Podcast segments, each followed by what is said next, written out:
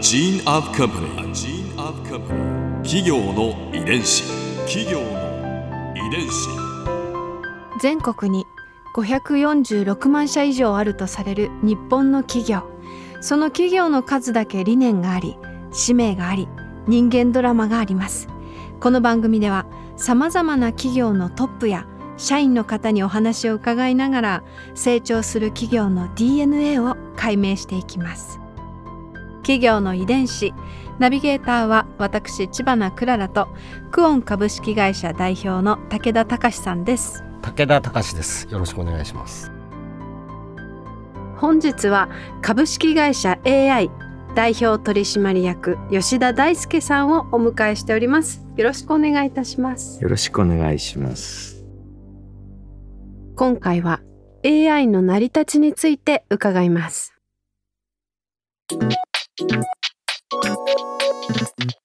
企業の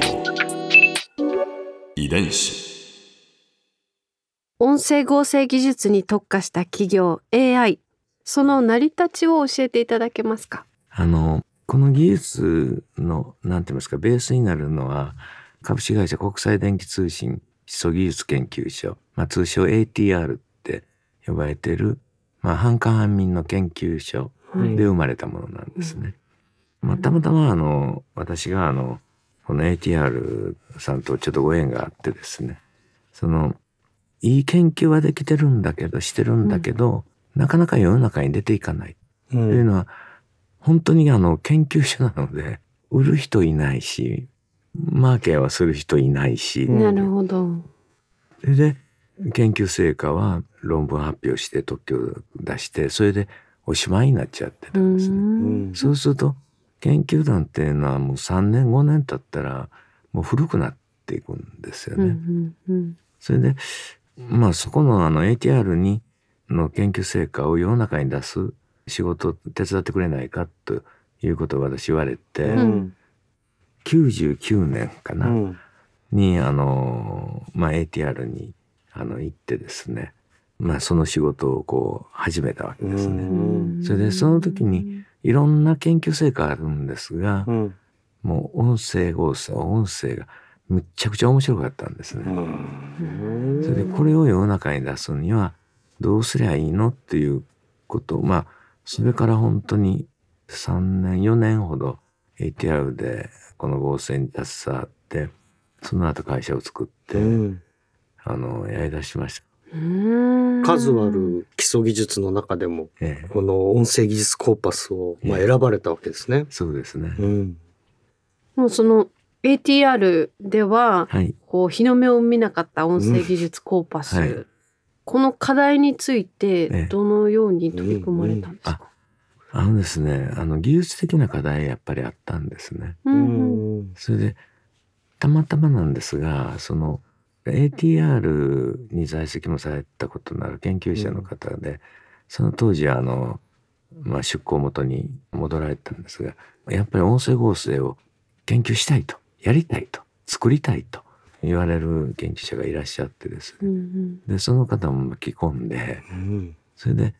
私があの本当にどういう音声合成が自分にとって欲しいの？と言ったらですねいろんな人の声を作れる合成機だと。うん。うんうん、それもまあ原理的にやはり録音しないといけないんだけど録音する量が少なくてもその方の声を再現するそういう音声合成機が欲しいんだというの、うん、これはもうはっきりしててですね、うん、それであのその研究者の方にね、うん、こんなんできるって聞いたらですね、うん、やってみるって、う。ん、あのできるとは言わないですよね、やってみると。それでそれがまあ、あの合成音の評価っていろいろあるんですけども、うん、明瞭性であったりとかですね、うん、あとつないでいきますか？らその接続のあのブチブチっていうところを感じるとかですね。そういろいろあるんですけどこう作ってもらったのがすごくですね韻律イントネーションが自然だったんですね。でそれまで日本語の音声合成でイントネーション韻律が自然な合成機っていうのが、ね、私はその当時知らなかったんです。うん、それで、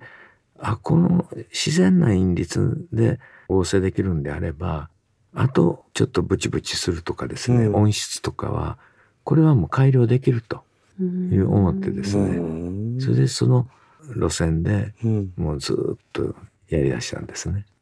出来上がった後はパパッと売れたんですか？いや売れない。売れない。売れない。ええー、企業の遺伝子。その創業から現在に至る過程で転機になる出来事ってありましたか、えっとですねまずあの仕事として会社やってるわけですから売り上げ上げて利益出さないと。生活ができないできない研究も継続できない、うん、うん、それでもう本当にあの何年？最初の5年6年ぐらいは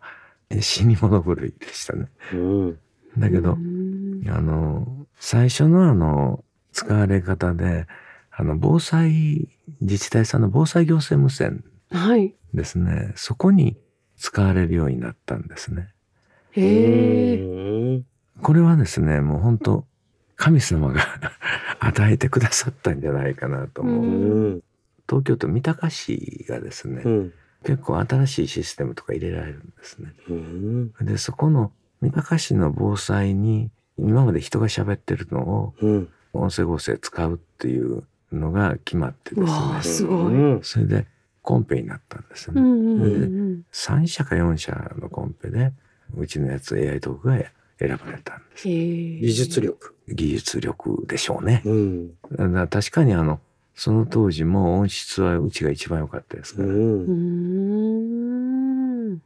このでも防災用無線のその音声としてこう使用されれば一旦、はい、これすごい広がりますよね。だって他の自治体さんでも可能性があるわけじゃないですか。それでその広がるのがですね、うん、あの広げようと思って関東圏100以上の自治体に営業をかけたんですね。うんはい、それでやっと仕組みが分かって、うん、そのシステムを納入されるのは大手のメーカーさんなんですね。それで大手のメーカーさんが E さんとか H さんとかいろいろたくさんあるんですけど、はい、そこがこう進められるわけですね。各自治体さんに、うん。それでその自治体さんに直接行っても決まんないわけなんです。うん、へそれであのいろんなあのシステムベンダーさんですね、うん、にもう順番に採用いただいたんですね。そうしたら今ほとんどのそういうシステムメーカーさんですね。はうちの AI と使っていただいてへえ、ね、もうでも死に物狂いのそうもう。営業ですね。もうそうです。もうね本当にあの当時は痩せてましたけど。その回あって自治体は増えてったんですか？増えましたね。うん、今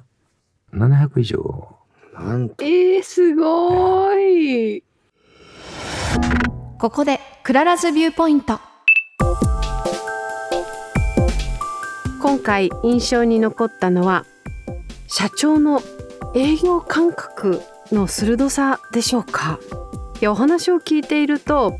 なんかその営業の感覚がとても鋭くてらっしゃるんじゃないかなって思うことが本当にあの何度もあったんですね。っていうのもその自治体の防災無線の営業をかけるっていうお話があったんですけれども実際は三鷹市の例をもってこう実を結んだわけでその実を結ぶまでには社長がこうあこの防災無線の利用としていけるんじゃないかっていうそのそこに着目していらっしゃらなければあの実を結ぶことがなかったでしょうし何かこういつも先を見ていらっしゃるっていうかこう鼻が利いてらっしゃる。なんかそういう印象を私持ちました。会社がどんどんどんどんこういうふうに成長してきたのはやはりその技術はもちろんのことそれを売り込みたい。売り込むその熱意を持った社長の営業の才能があったからこそこの会社が今このポジションでリーディングカンパニーとして活躍しているのかなと思いました。企業遺伝子。